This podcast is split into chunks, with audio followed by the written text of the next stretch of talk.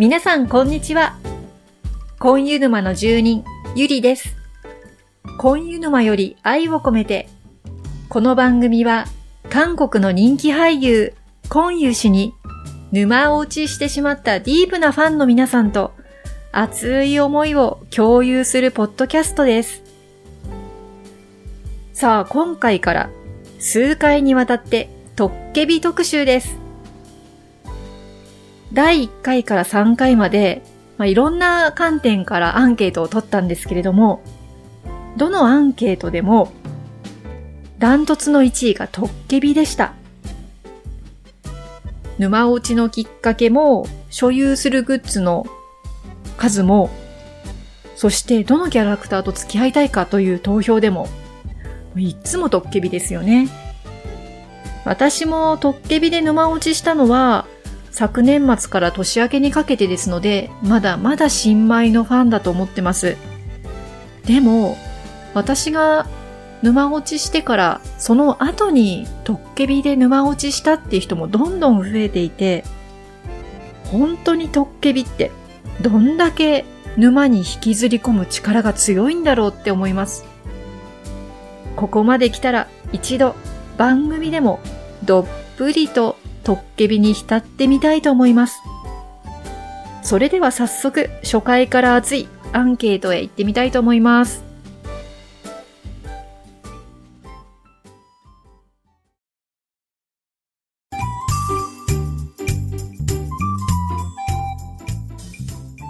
この番組では毎回事前に皆さんにアンケートを取ってその結果をここで発表させていただいています。第4回のテーマは、トッケビの一番好きなシーンについて語ってくださいです。今回49人の方にアンケートにご協力いただきました。今回もたくさんですね。ありがとうございます。そして、今回もかなーり悩まれていましたね、皆さん。本当にごめんなさい。あのー、トッケビのね、大好きなシーンを1個選んでってお願いしたんですけども、選べない。もう皆さんも本当に困っている内容が、アンケートからもツイッターからも、あの、わかりまして、もう本当に申し訳ないと思っております。そして、やはり、皆さんから送られてきたコメントが、今回もすっごい熱いです。二つお願いしたんですよね。本当に一番好きなシーンと、メインじゃないけど好きなシーンというのをもう一つお願いをしていたんですけれども、とてもじゃないですけれども、二つやってたら今日1時間で終わらないので、今日は一番好きなシーンということでご紹介していきたいと思います。メインじゃないけど好きなシーンというのは次回にします。それでは、今回はランキングではなく、このシーンのですね、ちょっと雰囲気別というか、種類別というか、まあ、そんな風にちょっと分けてみたので、それに沿って紹介をしていきたいと思います。まずですね、いただいた中で、ああ、これは、トッケビというか、キムシンさんの、コンユさんの佇まいがいいなという、えーシーンを紹介したいと思います。まず最初のシーンは、えーキムシンとチ・ウンタクの雨の中の出会いのシーンです。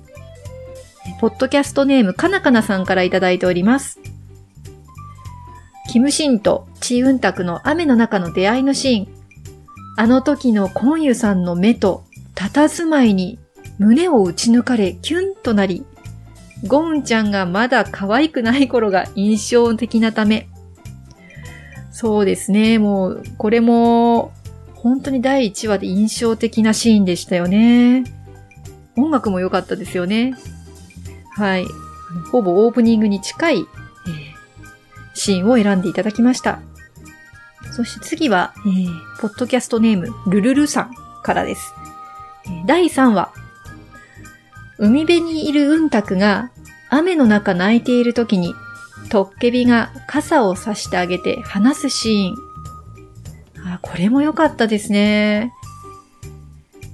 こう、雨が降ってきたところを、あ雨が当たらないってうんたくが思ったところに傘を差したトッケビさんがいまして、で、その時にあの、傘が少しずつ上がっていて、コンユさんの顔が見れるんですよね。あの顔の見え方が本当にかっこよかったですね。はい。もうそのシーンがとても素敵だという二つをご紹介しました。はい。お次はですね、これは4人の方から一択で選んでいただいたものすごい印象の強かったシーンです。第2話のラストですね。はい。もう皆さん、もう大好きなシーンだと思いますけど、死神とトッケビのランウェイですね。はい、えー、ポッドキャストネームアッコさんから、たくさんあるけど、一番は鳥肌立ったやばい、かっこいいって沼落ちしたのは、うんたくを助けに行ったランウェイのあのシーンです。このドラマに引き込まれた神シーンでもありますよね。はい。次は佐賀ゆりさんから。第2話ラストのうんたくを助けに行くトッケビと死神登場シーン。見た当時、カンドラにまだ半信半疑だった私は、あのシーンで、あ、このドラマは間違いないと確信したシーンでした。リアルに鳥肌立ちました。佐賀ゆりさんありがとうございます。私も鳥肌立ちました。あれは。はい。次はひなさんから。うんたくが拉致された時に伝統が奥からどんどん壊れて消えていくところが最初怖かったけれど、その後、死神とキムシンが霧の中から出てくるのを見て、ものすごくかっこよくて、そこから一気にドハマりしたので、ものすごく好きなシーンです。そう。ねあれ、奥からどんどんこう、ね、パッパッパッと消えてくんですよね、明かりが。あれでちょっと、うわーってゾクゾクしたところに現れる二人。いやー、ゾクゾクしますね。はい。そしてゆまきさんから。あれも良い、これも良い、どれかなーと考えながら、トッケビ見てたら、あ、ここで一番最初に沼落ちしたじゃんと思い出したシーンが、うんたくちゃんが二人組に車で誘拐されて、キムシンさんと死神さんが助けに行くランウェイのシーンでした。ここは鳥肌ものでした。お二人とも背が高い上に、ロングコートでさっそうと歩く姿は痺れますね。その後に、キムシンさんがうんたくちゃんにマフラーをかけてあげていたり、とにかくキュンキュンで大好きなシーンです。ありがとうございます。いやー、もう今、あの、想像しただけで鳥肌立ちそうないいシーンですよね。あの、ロングコートもね、すごくかっこよくて、で、私、あの、今シーズンの冬のコート、ロングコート買っちゃいました。私が真似してどうするんだって感じなんですけど、もうかっこよかったです。はい、ランウェイのシーンでした。で、ランウェイがあって、その後に、あの、ネギのランウェイっていうのありましたよね。それを、あの、一票いただいております。ポッドキャストネームツンツンさん。悲しいシーンは涙なしでは見られなくて好きという感情ではないから、うん、死神さんとのやりとりすべて可愛かったな。一番は、二人がネギ買いに行って、トンネルで自分たちのかっこいい登場のパロディーするシーンかな。そのパロディーの方ね。はい。ネギランウェイですね。それもあの、ビニール袋、買い物袋を下げての、あれは、大笑いしました、私も。はい。ランウェイの後のネギランウェイということで、ツンツンさんありがとうございます。もうあの、トッケビは、ね、深刻なお話でもあるんですけど、このお笑いのシーンが本当に面白いですよね。あの、他にも、あの、一番好きなシーンということで、お笑いのシーンを寄せていただいてますので、えー、紹介していきたいと思います。えー、キムシンの二日酔いの場面を小町さんからいただいてます。酔った勢いで、うんたくに、剣を抜いてきれいにしてくれ、と、お願いした後に、記憶が蘇って錯乱するシーン。あー、言わないどこうと思ったのに、お前 酔った、酔った勢いで言っちゃったあれですよね。で、その後、ドクファに怒られるところ、朝ごはん食べてるところですね。で、そこで、記憶が戻って叫んで、死神さんの帽子は切り刻む発言。もうあのシーンが大好きです。そう、あそこ、確かあの、朝ごはん食べてて、なんかドラマ見てて、ドラマの展開が面白くて、こう手張って叫んでるんですよね。まあ、そこのシーンもすごく面白いんですけど、あの、お店の外に出て、あーって叫んでるキムシンのあの顔。いや、見てるこっちもびっくりするんですけどってぐらいの顔で、ああ、コンユさん幅広いなって思ったシーンでもありました。ありがとうございます。そして、えー、うんたくちゃんに自分が彼氏だというシーン、かなさんからいただいております。えー、これあれですね、あの、うんたくが、キムシンになんか、全然役に立ってないじゃないのみたいな感じで言うんですよね。アルバイトとおばちゃんと、あの、彼氏って言って、叫ぶところ。あの、やりとりもすごく、こう、コミカルでっていうか、テンポが良くって気持ちいいぐらいに二人で叫んでるんですよね。で、彼氏はいるじゃないかって、どこよどこよみたいな。ここ私だって断言しちゃって、一気に気まずくなるシーンですね。で、その後死神がもうやってらんねえよみたいな感じでタオルをこう、入った、あの、カゴを ひっくり返して去っていくという、あの彼氏って思わず言っちゃうシーンで、その後確かあの、彼氏じゃなくて夫だろっていう自分で突っ込むトッケビもいたりして、このシーンも本当に面白かったですね。かなさんありがとうございます。で、あと、ゆいさんからは、トッケビと死神がじゃれ合うところという一言でいただいてます。もうすごいそういうシーンいっぱいありますよね。で、実はあの、メインじゃないけど、好きなシーンというところに、トッケビと死神の楽しいシーンがいっぱい入ってますので、これは次回のお楽しみということにしておいてください。はい。えー、次はですね、すごい幸せそうなシーンをご紹介していきたいと思います。えーと、最初にご紹介するのは、オレンジさん。トッケビの名シーンはたくさんありすぎて、最後まで決められなかったので、いつまでも光景が心に残っているシーンにします。6話で古本屋さんの前でキムシンがうんたくちゃんに頭の撫で方を教えてもらうシーンが大好きです。うんたくちゃんがとても美しくて大きな愛でキムシンを包んでいる。キムシンもうんたくちゃんの美しさと愛に引き込まれて動揺しているところ。ありがとうございます。そう、頭ね、撫でてもらうのがとてもぎこちないので、うんたくちゃんが教えてくれるんですよね。いや、本当に幸せなシーンですね。そして次は、えー、妄想バカさんから。良いシーンが多すぎなんだよね、トッケビって。でも、うちはこれ。一番目は。トッケビと死神の間にうんたくが座って、すごく楽しそうに笑って写真を撮るシーン。そこにいるドクファも含め、皆が幸せで、平和な時間をその瞬間は過ごしていると思えるから、自分も幸せな気分になるし、ねえ、そうですね。あれ本当になんかこう、みんなが仲良くて、ああ、幸せなんだろうなって思うシーンでしたね。私も大好きなシーンです。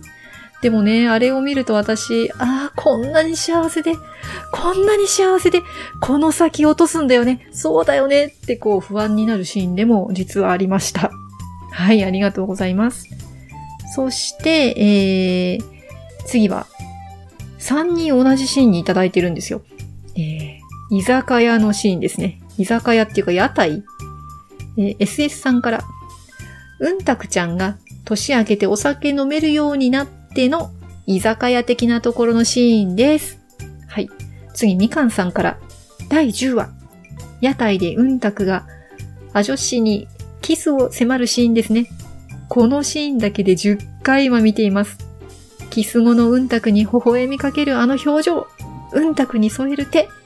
囁くような胸キュンセリフ。生まれ変わるなら迷わずうんたくになりたいですね。ごちそうさまでございました。みかんさん、ありがとうございます。ね、10回は見ている。あ、でも何回も見たくなりますね。あれ、かわいいですよね。幸せ。はい。次はコンコンさんから。あえてあげるなら、屋台でのワンシーン。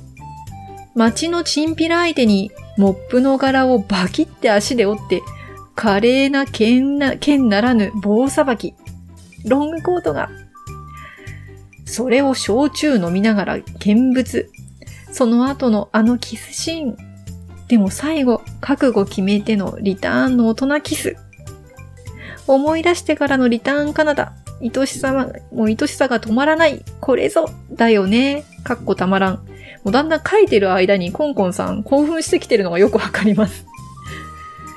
ねえ、もう、屋台のあのシーンは本当に面白かったですね。そして、あ幸せだなと思えるシーンでした。はい。で、次はベリーベリーさんですね。もういっぱいありすぎ。もうちょい無理かも。でも一つ選んでいただいてますね。えーカナダから戻ってきて、豪華な部屋でのキスシーン。いやー、もう、とろけますよね、あれ。幸せいっぱい、もう絶頂の二人でした。はい。えー次はビッケさんから。えーこれも可愛いんですよね。うんたくが仕事中にキムシンを呼び出したら料理中で、大きなスプーンとフォークを目に当てて笑うシーン。一緒に食事どう？お茶目であの笑顔。癒されて大好き。うーん、あれ可愛かったですよね。呼び出されて、呼び出されたことに気づいてなくて気づけって感じなんですけど、そのままなんか料理を続けてるっていうエアで。あれ可愛かったですね。はい。そして、幸せなシーン、最後がみかんさんからいただいてます。えー、これは、プロポーズ前の喫茶店で、うんたくに、組んで？と笑いながら会話を促すところ。これ日本語ではそれでって聞いてるところですよね。えっ、と、誰が初恋だったのみたいな話をうんたくがしてたと思うんですけど、まあそれで、まあうんたくがこういろいろと話してるときに、それでそれでって、こう、どんどん笑いながら話をしていくキムシンのデレデレっぷりがね、可愛かったですね。幸せいっぱいでした。次は、切ないシーンを集めてみました。やっぱりトッケビといえば、切ないシーンですよね。たくさんあります。はい。えーまずですね、ペコ0142さんからいただきました。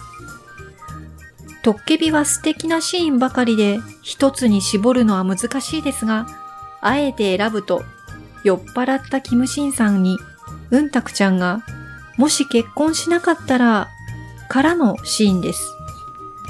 うんたくちゃんのくったくない笑顔での質問に、キムシンさんがうっかり、剣が抜けないと真実を吐露してしまい、素敵になるとごまかし、初雪の日に、今は笑っていたいとはぐらかす間の優しさ、切なさ、苦しさと様々な感情が入り混じった表情に心を持っていかれました。コンユさんの演技に脱帽です。ねえ、ここ、すごく、キムシーンが切ないですよね。今は笑っていたいっていうその気持ちがね、本当に切ないです。はい。えー、次はですね、これがおそらく今回一番皆さんからのコメントが多かったシーンになります。キムシンとウンタクがカナダに2回目に行った時のシーンですね。あの、レッドカーペットのシーンです。はい。まず、最初に NBM と書いて、なべみちゃんですね。うんたくとカナダに2回目に行った時、うんたくを好きだと気づく詩の朗読シーンが好きです。それまで冷たくあしらってたのに気づいちゃったあのシーン。詩もスイートボイスも好きです。いい声でしたよね。私の沼落ちの瞬間はあの声でした。はい。次はさくらさんからいただいてます。初恋について朗読するカナダのシーンです。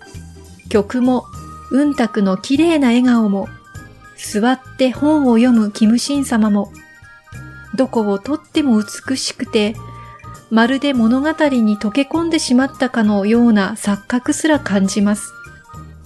絵を見て感動するのに似てるかな？本当に綺麗でしたよね。うん、絵を見て感動するのに似てる。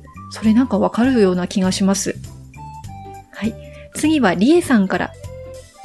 それまで孤独に生きてきたキムシンが自分の気持ちに気づいて戸惑い、目の前にいるうんたくを憂いや悲しみ、喜びや驚きの混じった目でじっと見つめる愛の物理学、チョッサランイヨッタのシーンが切なくて好きです。戸惑いながらも純粋なうんたくを見つめ続けるあの目を見ると泣いてしまいます。何とも言えない表情でずっとあの横断歩道のところにいるうんたくを見てましたよね。はい、次はあずきさんからいただいてます。たくさんありすぎて、どうしても一つに絞れず、ごめんなさい。で、二ついただいてる中の一つが、この詩の朗読のところですね。二回目に二人でカナダに行った時の、うんたくが色の変わる横断歩道を渡るシーンです。キムシンの初恋に落ちる心の声と、うんたくのすみれのような笑顔が何度見ても心がキューンとなっちゃいます。キムシンの茶色のロングコートがカナダの景色とマッチしていますよね。最高です。トッケビは音楽と背景のマッチが素晴らしいですよね。えー、本当に綺麗な説明ありがとうございます。本当に、ねえ。ああ、キムシンの茶色のロングコート。あれよかったなはい、えー次はフーさんから。屈託のないとびきりのサランヘよ。街をかける愛くるしい好奇心。クリスマスショップのきらめく笑顔。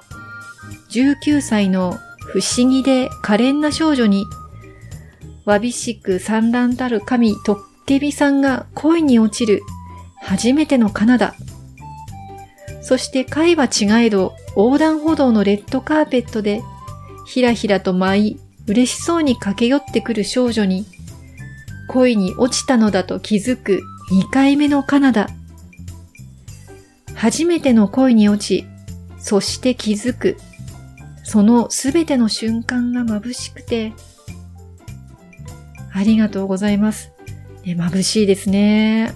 あの、うんたくちゃんの顔がね、本当に、もう、あの時すっごい可愛いなっていう、あの、1話の時のはあの感じと全然違くって、本当に可愛いなって、もうこの笑顔を見てしまって、あの、キムシンが恋に落ちてしまうのもわかるなって思いました。まだまだ続きます。黒猫ヤマトさんから。大多数の沼の皆様は、無理選べない無理選べないの無限ループだったと思います。ごめんなさい。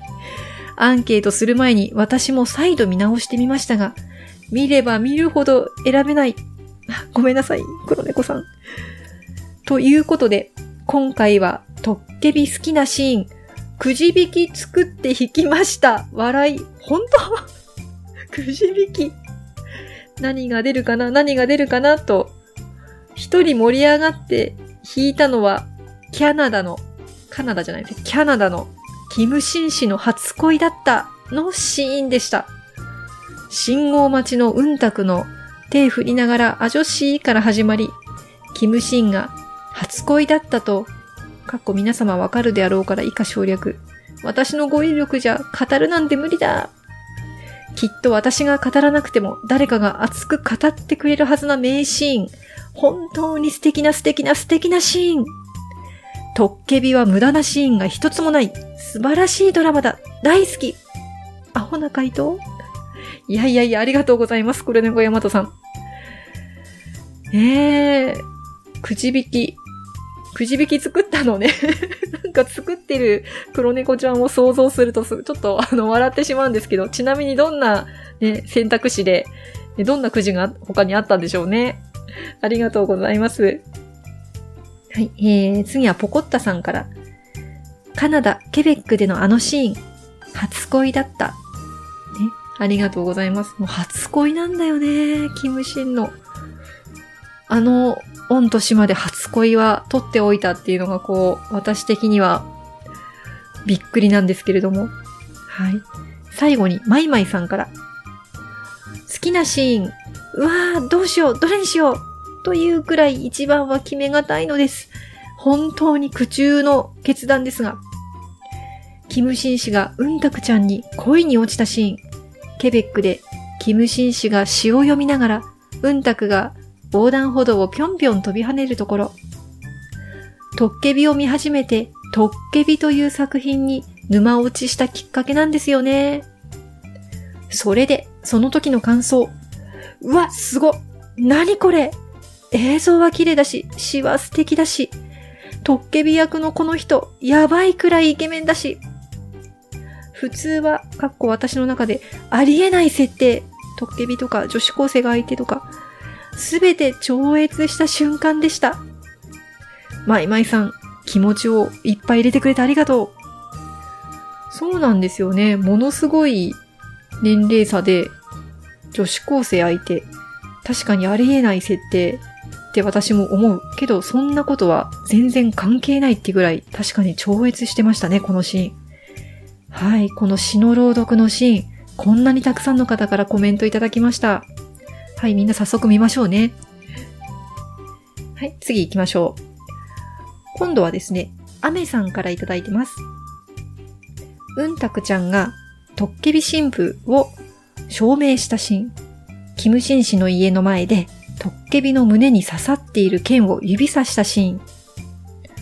トッケビさんの表情が、言葉はなくても、いろんな感情を表していた。音楽もぴったり。皆さんも同じでしょうが、いっぱいありすぎて、一番を決めるのに悩みました。あのシーンは本当に象徴的でしたよね。もう剣が見えるって言って、あの、指さしてね。指さした瞬間に多分トッケビが驚いたのが、雷で表現されていて、ね、こう雷鳴が、稲光がこう、ね、光るというシーンでした。もうあのシーンにたどり着くまで私的には結構長くって、ドキドキしたのを覚えています。アメさんありがとうございます。はい。次はですね、サトランさんから、えー、蕎麦畑のキスシーンでいただいてます。えー、すごく悩んだのですが、やはり蕎麦畑でのキスシーンです。月光を浴びた静かで素敵な蕎麦畑。身勝手な話だが、私も思い出を作りたくなった。と、トッケビが降らした初雪が舞い。このドラマの代名詞とも言われる有名なセリフ。君と過ごした時間は眩しかった。天気が良い日も、天気が悪い日も、適度な日も、どの日も良かった。すべてを優しく包み込むような低音ボイスで、そして何と言っても、あのキムシンの、あの眼差し、優しくて温かくて、でも悲しくて憂いを帯びた、また、覚悟を決めた男の瞳の演技に、切なくて切なくて号泣でした。その後、何が起こっても、君は悪くないと幼い花嫁をフォローし、もしかしてほうきに変わるの？と無邪気に聞くうんたくに、そうじゃないと悲しく笑う姿に、さらに号泣。剣がつかめないうんたくは、何が必要か分かった。呪われた王子と一緒なのよ。何が？と聞くキムシンに、口づけ。と答え、一生懸命に背伸びをしてキスを。その瞬間、キムシンが小さく発する声にも、きっと初恋だったに違いないと妙に感動しました。また、初キスをしたうんたくが照れと恥ずかしさから目が開けられない初々しい姿や、キムシンが今キスしたことを確認するように自分の唇をつぐむ姿にも感動。こんな素敵なキスシーン見たことありません。コンユさんとゴンちゃんのお二人だったからなせたシーンで、本当に大好きです。サトランさんありがとうございます。すごい描写でしたね。いやもうこれ読んでて、あのシーンがはっきりとありありと思い出されます。すいません。ちょっと私の声でセリフを読んでるのでごめんなさいなんですけども、ね、後でもう一回このシーン見に行って、このセリフを聞きたいです。ね、本当にあの、ね、可愛いキスでしたよね。あれあの、うんたくがあの、キムシンの胸ぐら掴んで、こう、グイってね、引っ張るんですよね。あれもすごい、なんというか、まあ、あの、うんたくの覚悟というか、すごくこう、ちょっと笑ってしまうんだけど、こう、キュンとくるシーンでしたね。ありがとうございます。はい。えっ、ー、と、次はですね、えー、スキー場のシーンに2人コメントいただいております。ラムネさんから、スキー場でのバックハグ、ナドゥに燃える。ね、ナドゥって言ったセリフがね、あるんですよね。スキー場でのバックハグです。そしてもう一人、えー、コンユジュさんから、スキー場のゴンドラリフトの中で、うんたくがキムシンを呼ぶけど、現れないという切ないシーンからの、山頂に先回りして、出迎えていたキムシンを発見した時の、あの場面が一番好きです。その後のバックハグは、風に舞う雪がキラキラしていてとても美しく、私の大好物です。かっこ笑い。コンユジさんもありがとうございます。あのシーン本当に綺麗だったんですよね。私もすごく、あの雪のシーンは、まあ、結構いろんなシーンがあって長いんですけど、本当に好きですね。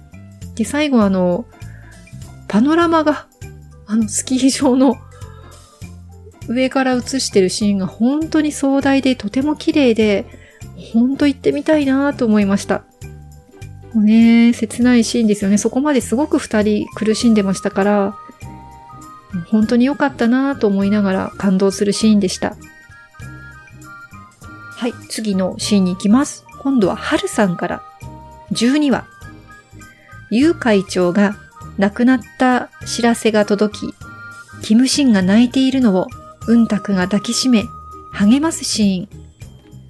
これまでのキムシンの苦しみが垣間見え、うんたくは改めて自分の立場を知り、様々な覚悟を決めて、自らとキムシンに向けて話しているよう、この先の過酷な運命を暗示する名シーンだと思います。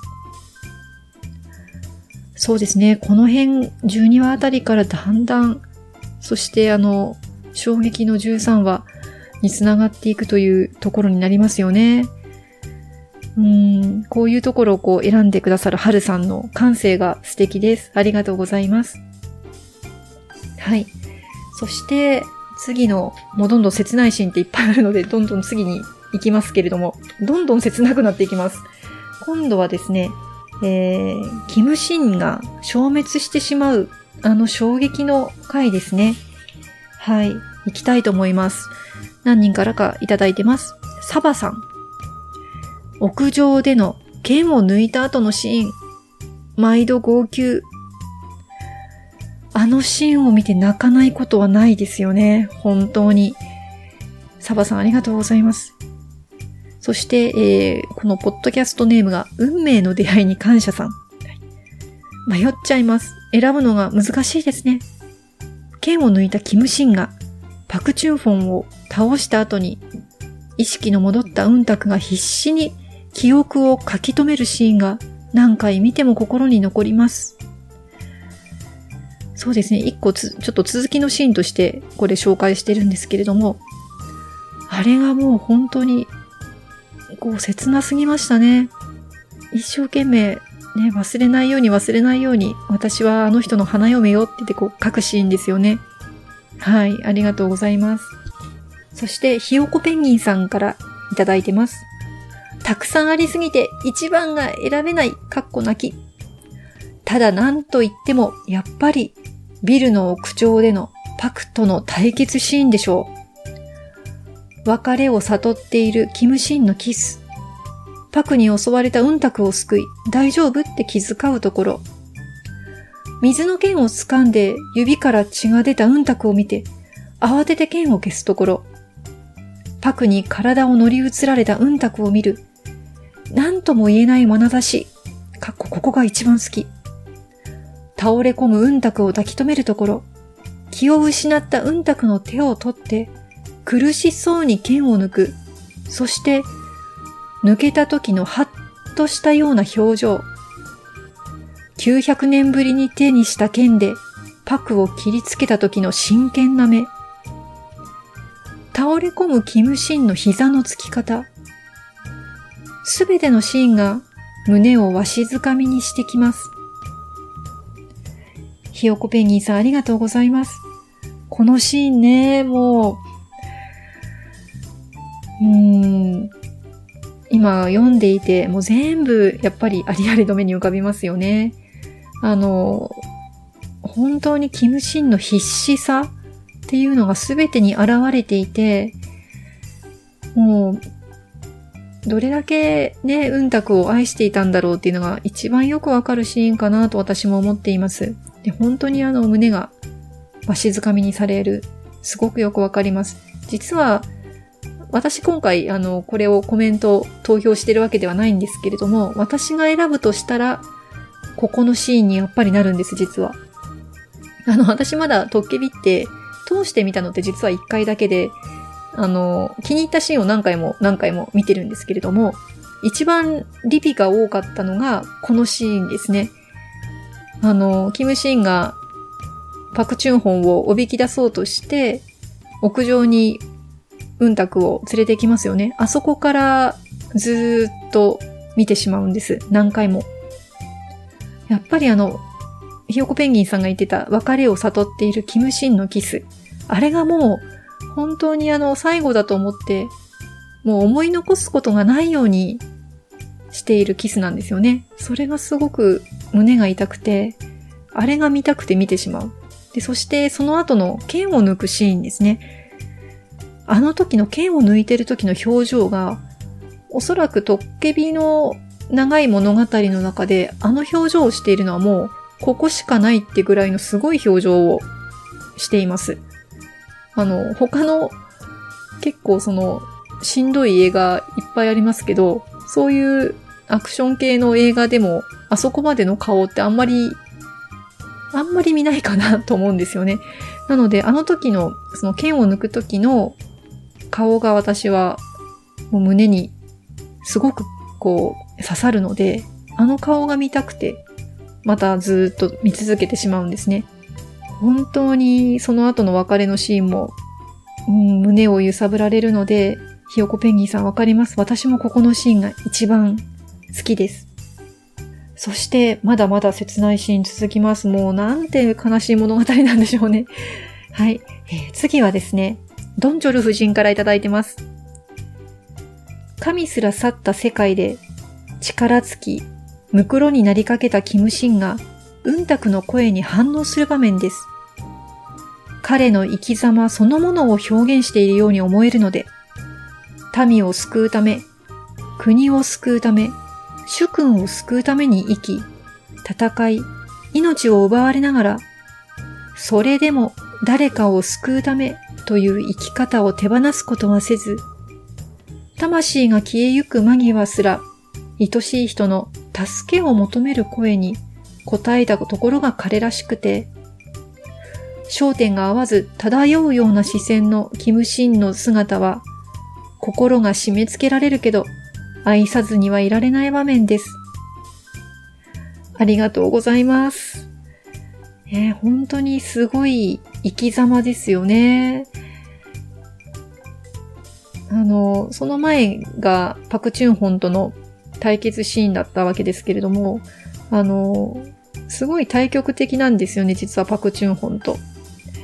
キムシンはその900年間をずっと本当に誰かを救うために生きてきて、で、も、どのた、どの瞬間でももう、それを手放さなかったっていうドンチョル夫人さんの、そのキムシンの生き方、いいなって思う生き方っていうのがそこにあるんだなっていうのが分かりました。これ、私もこのシーン結構好きなんですけれども、これ、ね、うんたくの声にそっか、反応してるんだっていうのが、もう一回これ実は、あの、ドンジョル夫人さんからいただいたので、もう一回見直してたんですけど、あ、反応してるんだっていうのを、すいません、今頃気づきました。なんか、あの、並行して、や、あの、話が進んでるのかなって思ってたんですけど、実は、あれですよね、最初の、最初に出会うシーンで、蕎麦畑でキムシーンが、あの、ボケーっとしてるところに、うんたくの声が聞こえてくるっていうのと、被ってるのかなって思いました。でそうですよね。その時にも、うんたくがケーキにろうそく立ててて、同じですよね。今頃気づいております。皆さんもうね、あの、沼の人はご存知なんですよね、きっと。今回気づかせていただきました。ドンチョル夫人さんありがとうございます。あの、だんだんちょっと切なくなってきてすいません。あの、紹介する言葉がうまく出てこなくなっています。だってドンチョル夫人さんの深いんだもの。さあ、お次の切ないシーンですけれども、これは結構たくさんの人からいただいてます。えー、カナダで、うんたくが記憶を取り戻すシーンですね。えー、まず、チョビさんから。うんたくの記憶が戻って、クリスマスウィンドウの前のキスシーン。キスした後のキムシンの目に心を奪われました。何度も YouTube で見たりしてます。居酒屋のキスシーンとかも良かったけど、このキスシーンは格別です。以来、コンユさんにはまりっぱなし。ねえ、もう、ここの目が、ね目がすごくいいっていう人たくさんいますよね。はい、続けていきましょう。えー、ジチョルンルンさん。カナダでうんたくが思い出して、店のろうそくを消して、キムシンが来て、何度見ても泣いてます。泣けますね。はい。あずきさん。あずきさん二つ目ですね。あの、二つ入ってたので、こちらにも入れてます。29歳のうんたくがカナダで、キムシンとのことを思い出して、泣きながらろうそくを探して吹き消す、からのハグ、キスのシーンです。うんたくのあの涙に心をぎゅっと掴まれてしまいます。あんなにキムシンを求めてみたい。ねえ。あんなに叫んでね、泣いて叫んで、キムシンが来てくれたら、叫びます、私たち。はい、次はバナナンさんから。大人になったうんたくが記憶を取り戻して、彼に会いたくて店の前で泣き叫ぶところ、振り向いて彼がそこにいるシーン。力入りますね、思わ思わずコメントに。はい、はい、次はゆらさんです。なんて酷な質問。同率1位が大量にありますよ。でも強いて言うなら、大人うんたくがカナダで記憶を取り戻して、泣きながらろうそくを吹き消し、振り返るとあ女子のシーンです。長い間抱えていた原因不明の悲しみと恋しさを思い出すうんたくと、ずっと抱きしめたい気持ちを我慢していたトッケビさんの感情がもう、すごいです。かっこ語彙力の限界です。撮影序盤であの演技ができたゴウンちゃんとコンユさん、すごいなぁ。そうですね。あれ、撮影序盤だったんですよね。カナダのシーンはカナダで全部撮り切ってるんですよね。いやー、そうとは思えない。うん、すごいですね。本当にね、トッケビさんの感情もずっと我慢してたんだもんね。うんたくちゃんもずっとね、苦しんでたんだもんね。もうそれが一気にあのシーンで、ね、なんとなくこう報われたなって思うシーンですよね。はい。次は、ようこさんから。ようこさんはじ、初めていただきますかね。ありがとうございます。記憶をなくしたうんたくが記憶を取り戻して走ってろうそく消してからの腕を引っ張ってキスする場面が好きです。ありがとうございます。みんな好きですね、このシーン。はい。そして、このシーン、え、最後にいただいたのが、つぼったつぼさんから。今回のアンケート、前回に続いてめっちゃ悩みました。きっと他の皆さんもそうでしょう。だってみんな、トッケビは全部のシーンが大好きでしょ？本当は全部のせいって言いたいけれど、それじゃあアンケートにならないので、自分が一番多く見たシーンをあげることにしました。それが15話、クリスマスショップ前でのキスシーンです。会いたいよって泣き叫んでいるところ、うんたくの背後に現れて、万感込めたキスする超有名なあれです。この時のシーンが良い。うんたくも愛しいけど、シーンがとにかく良い。したかったキスをした直後に、左目からポロッと流される涙。思い出して涙目。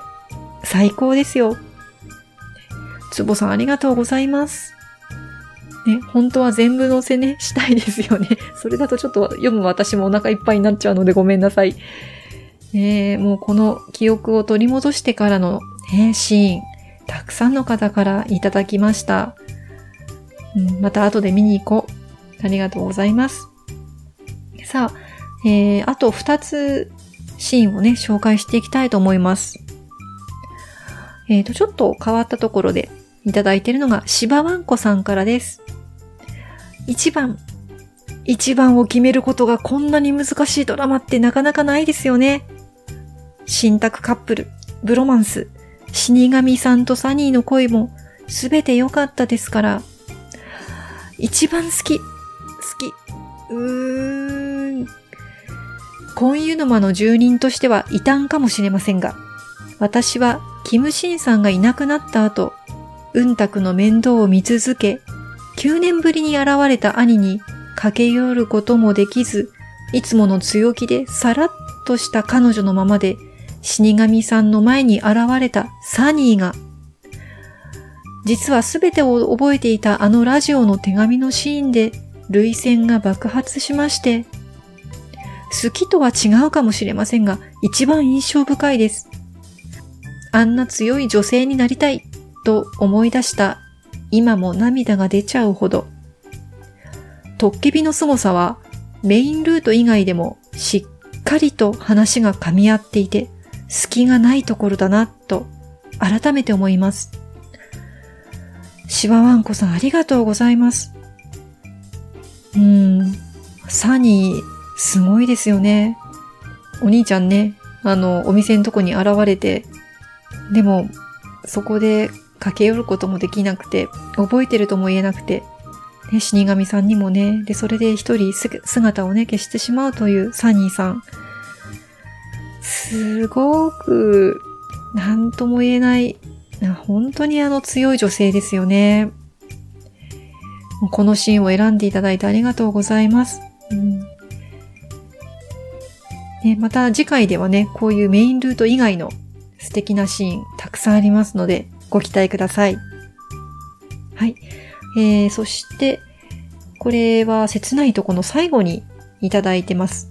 えー、愛さんから。すべてのシーンが素晴らしすぎて選べきれないです。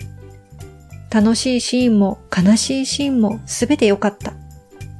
苦しみながら選んだシーンは、うんたくが自己死した後の死神の砂防でキムシンと最後の再会のシーンでした。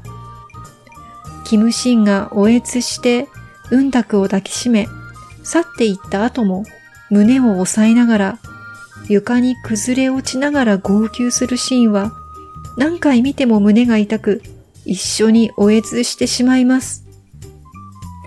愛さんありがとうございます。本当にね、あの、こういう展開になるとは、と見た時にはもうすごく悲しかったですよね。やっと手に入れた幸せが、やっと、やっとだったのにっていう、今でもちょっとこう涙が出てきそうな私気持ちになってますけれども。うん。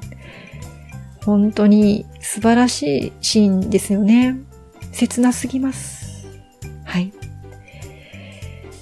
さあ、えー、いろいろと切ないシーンを、もう本当に、あの、このトッケビというドラマは、すごく胸に迫るようなシーンがたくさんありましたよね。そして、これまで何度も何度も決められない決められないというみんなの叫びをご紹介してきました。ここの後、この後はですね、本当に決められなかった方の、えー、コメントをですね、ちょっと紹介していきたいと思います。まずはライさん。お互いが死んでしまう二大シーン。抗えない運命とそれに勝る相手への思いが、両シーンともに二人の対照的な表情から溢れ出ている。トッケビが死んでしまうシーン。トッケビは最後までうんたくへの愛を伝えながら、力なくも優しい眼差しで、うんたくをできる限り悲しませないように守っていて、うんたくもそれを感じながらも、愛の大きさゆえに悲しみ、泣き崩れていた。一方、うんたくが死んでしまうシーンでは、その立場が逆にはなるものの、お互いの思いは変わらず現れている。二人の交差する思いがまさに、スルプンサラン、悲しい愛だなという感じ。ええー、もう先ほどもね、あの、うんたくが消えてしまうシーンの紹介もしましたけど、いや、もう読んでても身が引き裂かれるような思いがします。本当に悲しい愛ですね。はい。えー、次はマルコさんから。時代劇のシーンが好き。実際は全編美しくて選べないのが本心。どこも好き。はい。コメントは以上で、本当に選べませんでしたというコメントです。しょうがないよね。そうだよね。ごめんね。はい。えー、次は、えっ、ー、と、あゆさんからですね、はい。どうしよう。全部って言ってもいいのですが、比べようがないので寝るときに今日は幸福感に包まれて寝たいと思って何十回もリピートしている部分を3つだけ言わせて。はい、1つ目。カナダで記憶が戻って、うんたくが泣き叫び、キムシーンに抱きしめられるシーン。ここのシーンって、ゴウンちゃんも難しかったってよくインタビューで答えてたけど、気持ちを作って演じてて、見事にそれまでのストーリーと繋がってるよ。素晴らしいよね。二つ目。17時間の旅を終えて、インチョン空港で会う二人のシーン。ここ、幸福感満載。二人が可愛いし、ハッピーなところがいい。桜の下のプロポーズ。トッケビではハッピーな部分が少ないけれど、ここは文句なくハッピーな部分。こんなプロポーズ、絶対 OK と言ってしまいそうです。あゆさんありがとうございます。この桜の下のプロポーズはね、ここまでなかったですよね。ちょうど今ね、桜の時期でしたから、あのシーンがね、こう見るのがとっても楽しく見られました。うん、幸せな気分になりますね。はい。次は、ランコさんから。ネトフリで確認しながら見直ししましたが、どれをとっても一押しがありすぎて語るには、古領の武神も捨てがたいし、うんたくを助けに行くランウェイコミカルなランウェイ。雪の中をうんたくの後ろをついていく。その後お互いの胸中を絞り出すかのようにシ、ンが告白するシーン。胸の剣を抜いたことによって、無に帰するシーンを送ったうんたくの号泣。時が過ぎ、シンを現世に召喚したものの、記憶をなくしたうんたくを見守りながら寄り添う真の優しさ。キスシーンも外せないし、もう、あげたらキリがないくらい好きなシーンばかりです。なので、トッケビのドラマすべてが好きすぎる別格のシーンばかりです。って答えになってませんね。ランコさんありがとうございます。もうたくさん書いていただきましたね。いやー、もう、あの、気持ち伝わりました。ね、選べなかったですよね。はい。あの、あれこれ、えー、たくさん入れていただきました。この、選べない、決められなかった人たちのコメントを紹介しました。そうしましたらですね、今回のこの、トッケビ会、トッケビの大好きなシーン、最後のご紹介、鳥を行きますのは、えー、ふーさんからいただいたシーンをご紹介したいと思います。ラストの再会シーンが好きです。ケベックの美しい景色の中でのハッピーエンディング、最高でした。再会後の二人のその後の幸せも、うんたくのその後の生まれ変わりでの再会も、目に浮かぶような素敵な締めくくり方だと思います。カンドラは途中の展開が波乱万丈ゆえに着地が難しいのか、途中までは最高だけどラストが微妙ってことが少なからずあると感じますが、トッケビはその点もクリアした完璧なストーリーだと思います。ふーさん、ありがとうございます。ねえ。そうなんですよね。なかなか、あの、確かに途中まではすごいけれども、ラストがっていうのは私も何個か見たことがあります。やっぱり、トッケビってすごいですね。もう感動の最終回でした。あの、締めくくりにふさわしいコメント、ふーさんありがとうございました。本当にこんなたくさんのシーンにコメントをいただいて、こんなにたくさんの、ねもう選べないくらいの名シーンがあるトッケビです。もうこれは、今有氏ではなくてはならなかったですよね。彼ではなくてはもうここまでの感情の幅は表現できなかったと思います。もちろんその人を超越した存在ですし、人生はとっても過酷ですし、なのに少年みたいな初恋？初恋ですよ。あ、女子だけど。そして、生と死で揺れ動く心。もう真実の愛。もこんなに幅広い感情をこんなにリアルに演技できるのはもうコンユさんだけだなと思います。もうなんか私たちの日常の中にどこかにもうキムシンがいるんですよね。もう天気が良くなければご機嫌を心配し、天気が良ければご機嫌がいいなって思ったり、で困った時にはこう火をつけて吹き消したくなりますよね。うん、本当にトッケビというドラマに出会えてよかったなと思います。このドラマとの出会いと、こんなに文章を連ねて送ってくださった皆様に感謝です。次回はメインではないけど好きなシーンをたっぷりとお送りしたいと思います。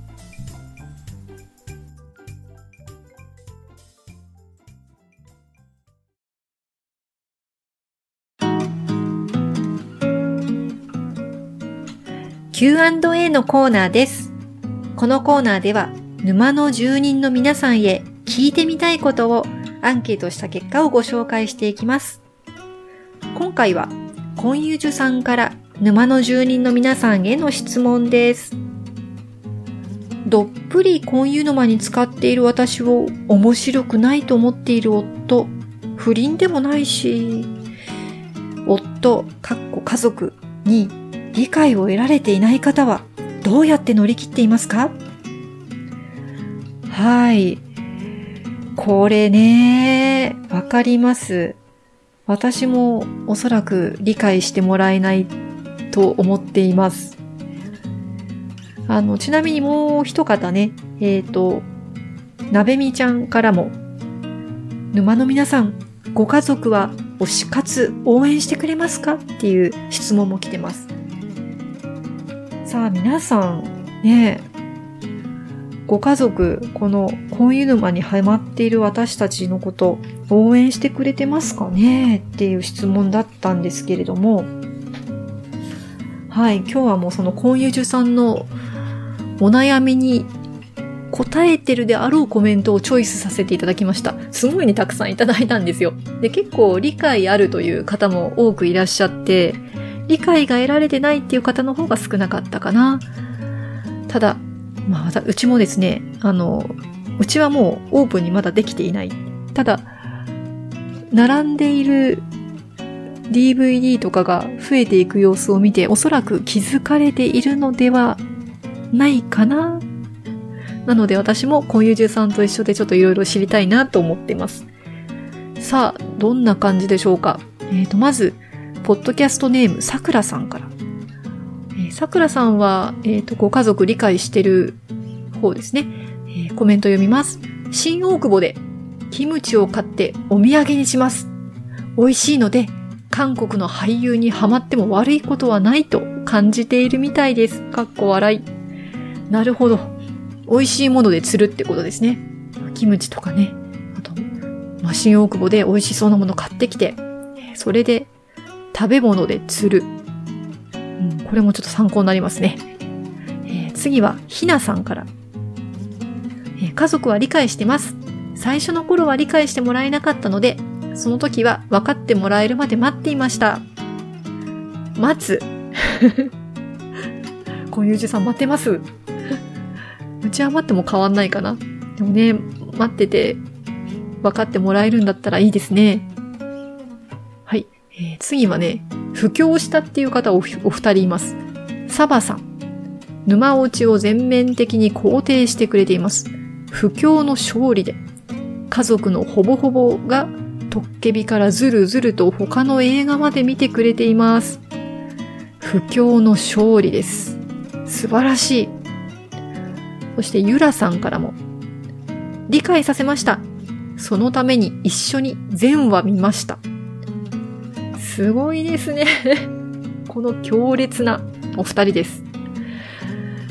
うーん。小遊二さんいけるかな？うちは無理っぽいな。はい。えー、次は、ライさんから。理解はしてるが納得はしていないかも。もう納得してもらうよりうまく折り合いをつける方が楽だし、早いと思って。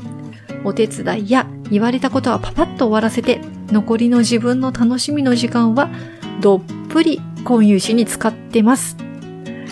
ありがとうございます。私これに近いな。うん、できるだけね、あの、いろいろやって、こう不満のないような状態にするってわけですよね。わかります。はい。そして言い訳するパターン。これはコンコンさんから。とりあえず理解してると思うっていうか理解しているであろうと思い込んでいる。内緒でポチった時は自己報告で乗り切る。実はポチってしまった。けどお得だったよ。もうこれ逃すとなくなるんだよ。ある時が買いじゃない？と無理やり同調させる。これも面白いですね。それで、あのね、ご家族納得されたのかどうかが気になります。うちは絶対無理なので、えー、ポチったことも言いません。あの、聞いてないことを祈ります。すいません。はい。えー、次は、えっ、ー、と、ママが機嫌がいいならいいんじゃないっていうコメントが、えー、3人の方から来てますね。ポコッタさん。うちは母に夢中なことができて機嫌がいいから、皆賛成してくれてる様子です。マルコさん。家族はお母さんが機嫌よくしてくれてたらそれが嬉しいのよのスタンスです。リビングのテレビがエンドレストッケビでも、おのおのの携帯で YouTube 見てます。ちょっと冷ややかな視線も感じるけど、ありがたいです。オレンジさん。理解というほどではありませんが、ハッピーならいいんじゃない？という感じです。否定はされてない。いいですね。やっぱりね、あの、お母さんがお家でイライラしてるよりは、夢中なことで、もうこういうたくさんね、こういう詩を見て元気になって、楽しく、幸せに、ご機嫌よくいてくれてるっていうのがいいんじゃないかってことですね。そうか。それなら私もできそうだな。楽しそうに。もう実際、私にとって今湯氏はリポビタンデーみたいなもんですから。もうこの人を見ていると私幸せっていうオーラを出して、娘はなんかそれ分かってくれそうだけど、さあ、夫はどうですかね。はい。えー、あとは、理解してないけどこうしてますっていう方のコメントですね。なべみちゃん、理解されてません。なので、旦那がいない時にこそこそと、かっこ笑い。はい。私もこのパターンです。いない時に、えー、でっかい画面でようやく見れます。もうあとは携帯でこそこそと見てます。はい。えー、次は黒猫ヤマトさん。子供たちからは公認されてます。旦那さんは私が婚友し好きだということは知っていますが、あからさまに嫌な顔をするので、旦那さんの前では婚活できない、しない、我慢する感じです。亭主元気で留守がいい。うーん、ここの部分についてはわかる。ね、別にあの旦那さんとね、きっと仲が悪いってわけではないと思うんですけど、婚活したいって思うときは、出かけてくれって私切実に思います。わかります。はい。えー、次はみかんさん。理解は得られてませんが、尽くすことに全力を注いでいます。なるほど。さっきのライさんに近いですね。うん。折り合いをつける方向ですね。はい。次、かなさん。理解していないから、頑張って納得させます。うん、力強い。頑張れかなさん。はい、最後のコメントです。これ面白かった。ひよこペンギンさん。家族は理解不能だと思います。私の場合、ダイエットのためにエアロバイクをしながらスマホで韓流ドラマを見ていて、ここでハマりました。最初は別のドラマから始まり、トッケビは2作品目だったのですが、トッケビ全話を3回見終わり、現在4キロの減量に成功しました。エアロバイクをしている時だけドラマを見ると決めたため、効果抜群でおすすめです。一人スマホで鑑賞したことと、ダイエットという別目的があり、家族は価値がおろそかになり最近ストイックになったぐらいしか思っていないかもしれません。数時間エアロバイクをしてもその時の疲れを感じないほど胸キュンです。すごいですね 数時間エアロバイクって結構、私昔家にエアロバイクあってやってたんですけど、やっぱ30分、1時間っていうと結構きついですよね。でもトッケビならそうか。トッケビならいけちゃうのかも。ね、あの、ダイエットのためにエアロバイクしてると思えば、ちょっとカムフラージュになるかな。それにしてもひよこペンギンさんのこの4キロの減量すごいな。ちょっと、私も減量するためにもう一回エアロバイク 使おうかな。はい。どうでしょう、コンユージさん。参考になりましたでしょうか？意外と理解されてるご家庭多いんですよね。でも工夫しながら皆さんやってらっしゃるんだなと思って、私も力づけられました。どんな形でも、家族に理解が得られなくても、できる限り婚活を続けていく所存であります。